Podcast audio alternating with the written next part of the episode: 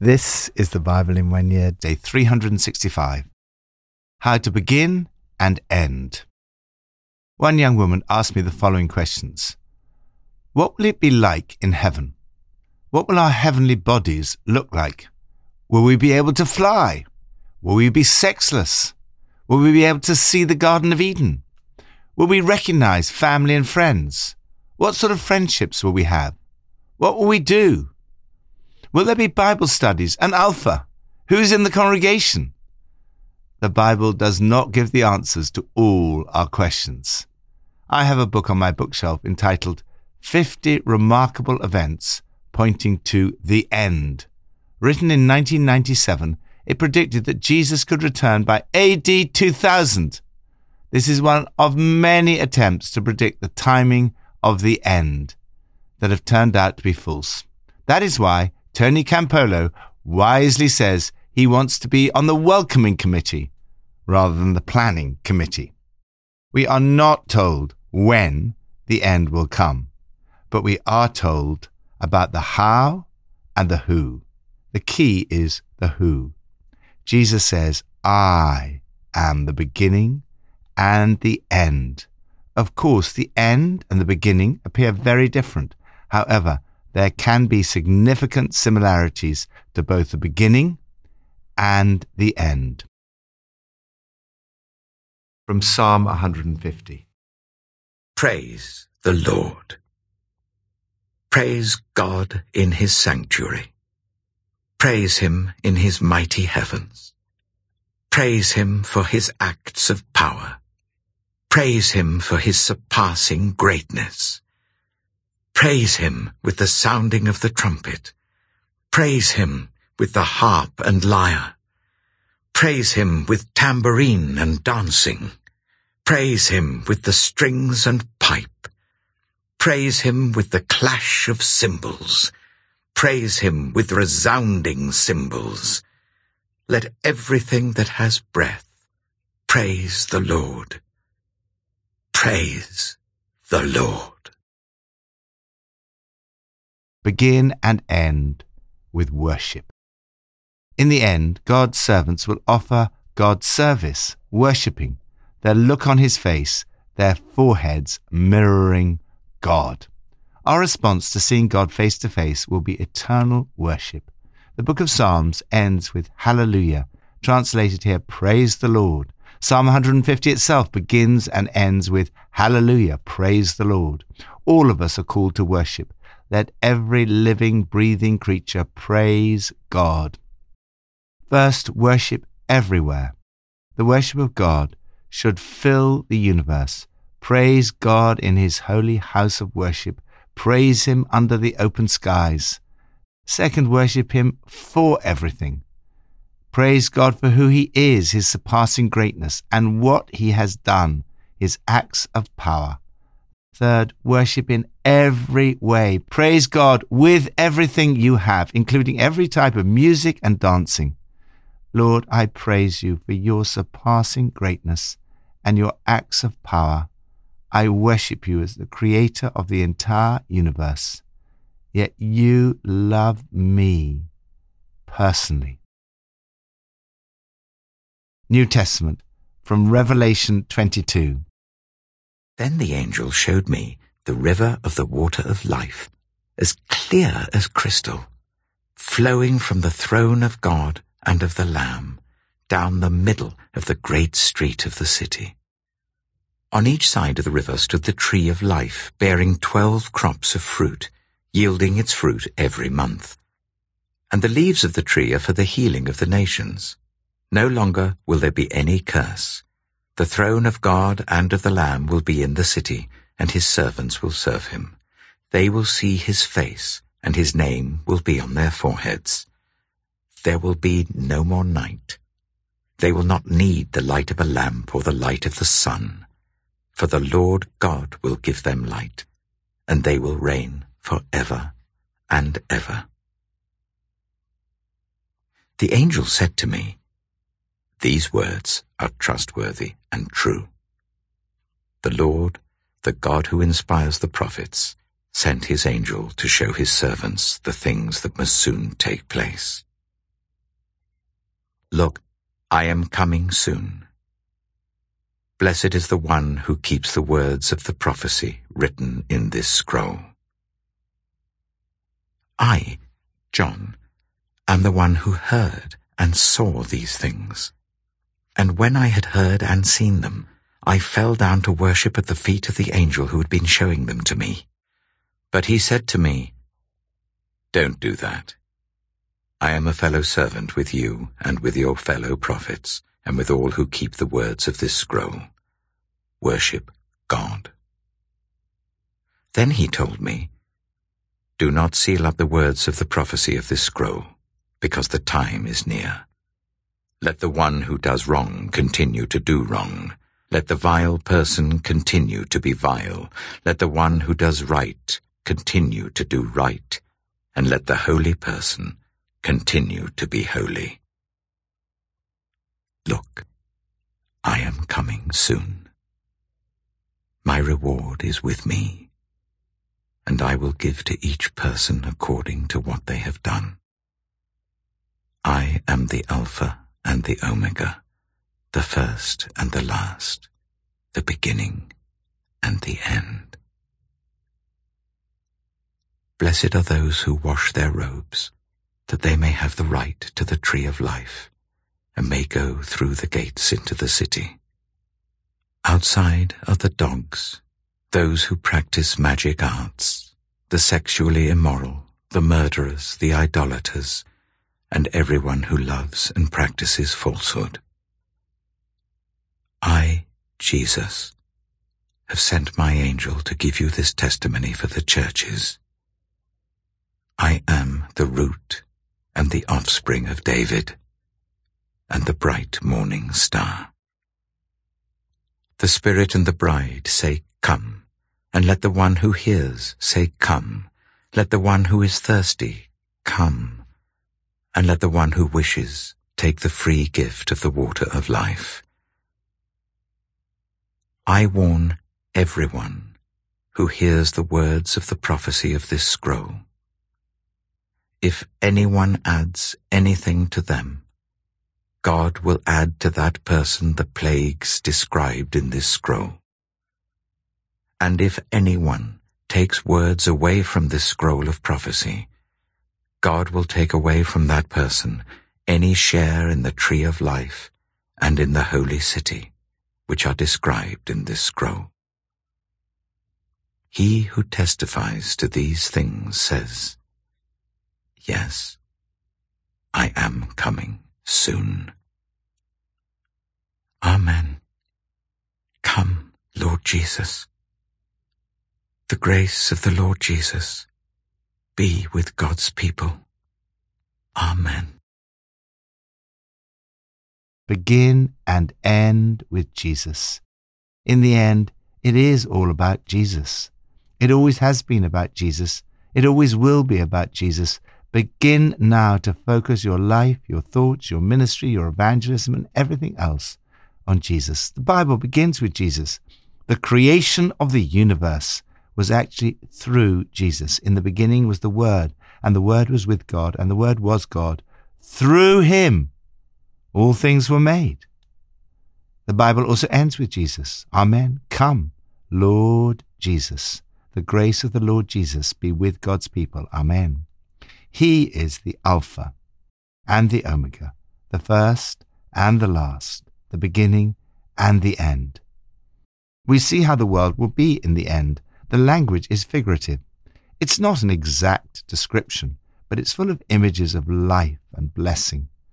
The Bible begins and ends with the tree of life, symbolizing God's life of blessing and his good plan for his people. In the new heaven and the new earth, there will be the river of the water of life. This will fulfill the prophecy in Ezekiel 47, which Jesus related to rivers of living water flowing from him, Jesus, by the Holy Spirit. It will bring healing to the nations. How desperately that is needed, both within countries and between nations. How wonderful it would be when the United Nations becomes a reality. The tree of life bearing fruit continually. which was there at the beginning, from which humankind was barred because of sin, will be available again for all. The curse of Eden will be revoked. The word for tree, xylos, is sometimes used in the New Testament to describe the cross. In the end, you will see God's face. No one could see God and live. But in the new heaven and the new earth, you will see his face, and his name will be on your forehead. There will be no more night. They will not need the light of a lamp or the light of the sun, for the Lord God will give them light, and you will reign with him for ever and ever. There is so much to look forward to in the new heaven and the new earth. Jesus promises, I am coming soon. No wonder that the Spirit and the bride, the church, say, Come, and let those who hear say, Come. Let those who are thirsty come, and let all who wish take the free gift of the water of life.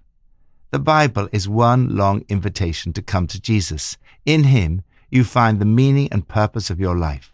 Part of that purpose is to invite others to come, so that they too will find refreshment and fulfillment in the water of life that Jesus pours out on all who come to Him. The Holy Spirit and the Church invite people to come and to receive the amazing gifts God has for them, rather than missing out on the wonders of the Holy City. They pray too for the return of Jesus. Come, Lord Jesus. Lord, thank you that one day I will drink the water of life to my heart's content. Thank you that I will see you face to face and I will reign with you for ever and ever. Come, Lord Jesus. Old Testament from Nehemiah 13. On that day the book of Moses was read aloud in the hearing of the people, and there it was found written that no Ammonite or Moabite should ever be admitted into the assembly of God, because they had not met the Israelites with food and water, but had hired Balaam to call a curse down on them. Our God, however, turned the curse into a blessing. When the people heard this law, they excluded from Israel all who were of foreign descent. Before this, Eliashib the priest had been put in charge of the storerooms of the house of our God. He was closely associated with Tobiah, and he had provided him with a large room formerly used to store the grain offerings and incense and temple articles, and also the tithes of grain, new wine, and olive oil prescribed for the Levites, musicians, and gatekeepers, as well as the contributions for the priests. But while all this was going on, I was not in Jerusalem for in the thirty-second year of Artaxerxes, king of Babylon, I had returned to the king. Some time later, I asked his permission and came back to Jerusalem. Here I learned about the evil thing Eliashib had done in providing Tobiah a room in the courts of the house of God. I was greatly displeased, and threw all Tobiah's household goods out of the room. I gave orders to purify the rooms, and then I put back into them the equipment of the house of God, with the grain offerings and the incense. I also learned that the portions assigned to the Levites had not been given to them, and that all the Levites and musicians responsible for the service had gone back to their own fields. So I rebuked the officials and asked them, Why is the house of God neglected? Then I called them together and stationed them at their posts. All Judah brought the tithes of grain, new wine, and olive oil into the storerooms. I put Shelemiah the priest, Zadok the scribe, and a Levite named Pedaiah in charge of the storerooms, and made Hanan son of Zaccur, the son of Mattaniah, their assistant, because they were considered trustworthy.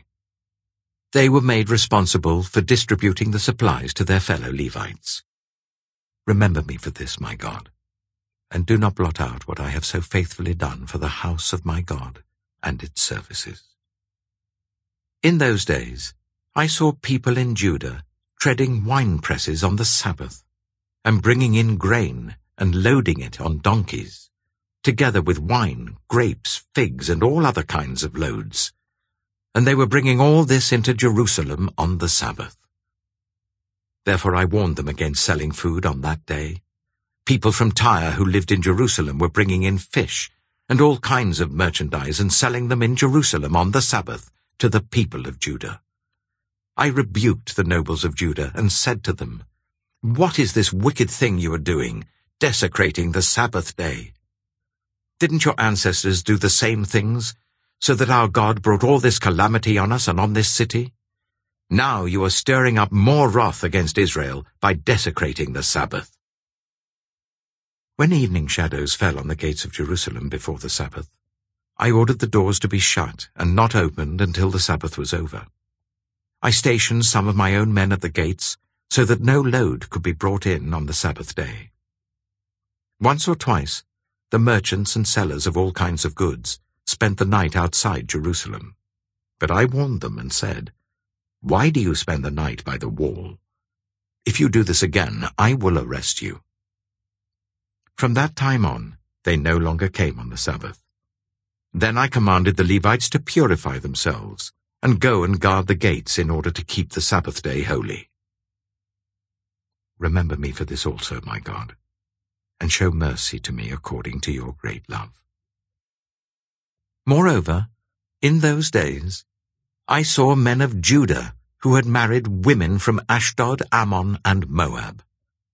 Half of their children spoke the language of Ashdod or the language of one of the other peoples, and did not know how to speak the language of Judah. I rebuked them and called curses down on them. I beat some of the men and pulled out their hair. I made them take an oath in God's name and said, You are not to give your daughters in marriage to their sons, nor are you to take their daughters in marriage for your sons or for yourselves. Was it not because of marriages like these that Solomon, king of Israel, sinned? Among the many nations there was no king like him. He was loved by his God, and God made him king over all Israel. But even he was led into sin by foreign women. Must we hear now that you too are doing all this terrible wickedness, and are being unfaithful to our God by marrying foreign women?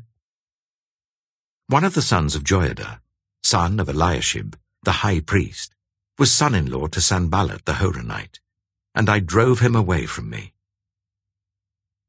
Remember them, my God, because they defiled the priestly office and the covenant of the priesthood and of the Levites.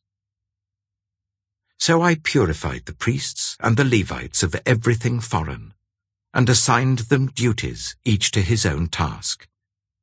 I also made provision for contributions of wood at designated times, and for the first fruits. Remember me with favor, my God. Begin and end with love. The book of Nehemiah, like the Bible as a whole, begins and ends with love. Nehemiah begins by praying, O Lord, God of heaven, the great and awesome God, who keeps his covenant of love. As the book of Nehemiah draws to an end, he prays, Remember me for this also, O my God, and show mercy to me according to your great love. In this last chapter, we read of Nehemiah's final reforms. They read from the book of Moses how our God turned the curse into a blessing. This is the pattern throughout the Bible. In all things, God works for the good of those who love him. What you are facing in your life right now may seem like a curse, a health issue, a battle in a relationship, a difficult boss, or whatever. It may seem like a curse, but God can turn the curse into a blessing. As a good leader, Nehemiah chose to delegate to people considered trustworthy and faithful, those who had a reputation for honesty and hard work. Sometimes God tests our faithfulness. Have you ever found yourself in a situation where you're asked to do something that you really don't want to do, or to submit to authority when everything in your being wants to resist it. But these challenges are opportunities to do something, not because it's fun or exciting, but in faithfulness, with a good attitude and with integrity. And God rewards such faithfulness. Nehemiah achieved so much, but he could not change the hearts of the people. They had promised wholehearted commitment to the Lord, but they were unable to deliver. The problem of human sin still remained. Nehemiah warns them, he rebukes them, he wants them to be pure, but it is in vain. Nehemiah's frustration points us forward to Jesus, the only one who could deal with the problem of the human heart and deal with our sin. Again and again, Nehemiah asked to be remembered with favor because he had faithfully served God. But ultimately, he trusts in God's mercy and love. Remember me for this also, O my God, and show mercy to me according to your great love. Nehemiah, like all of us, needed to be the recipient of God's mercy and love, which was displayed supremely as Jesus died in our place. As Paul wrote to the Romans, God demonstrates his own love for us in this. While we were still sinners, Christ died for us. Lord, thank you that in the new heaven and the new earth I will enjoy your great love forever and ever. Thank you that right now I know your love through the death and resurrection of Jesus, and I experience your love poured into my heart by the Holy Spirit. Lord Jesus, I will praise your name for ever and ever. Pippa adds Psalm 150, verse 1 to 6, talks about praising God. Twelve times it tells us to praise God in different ways. It's good to end this year praising God for all that He has done.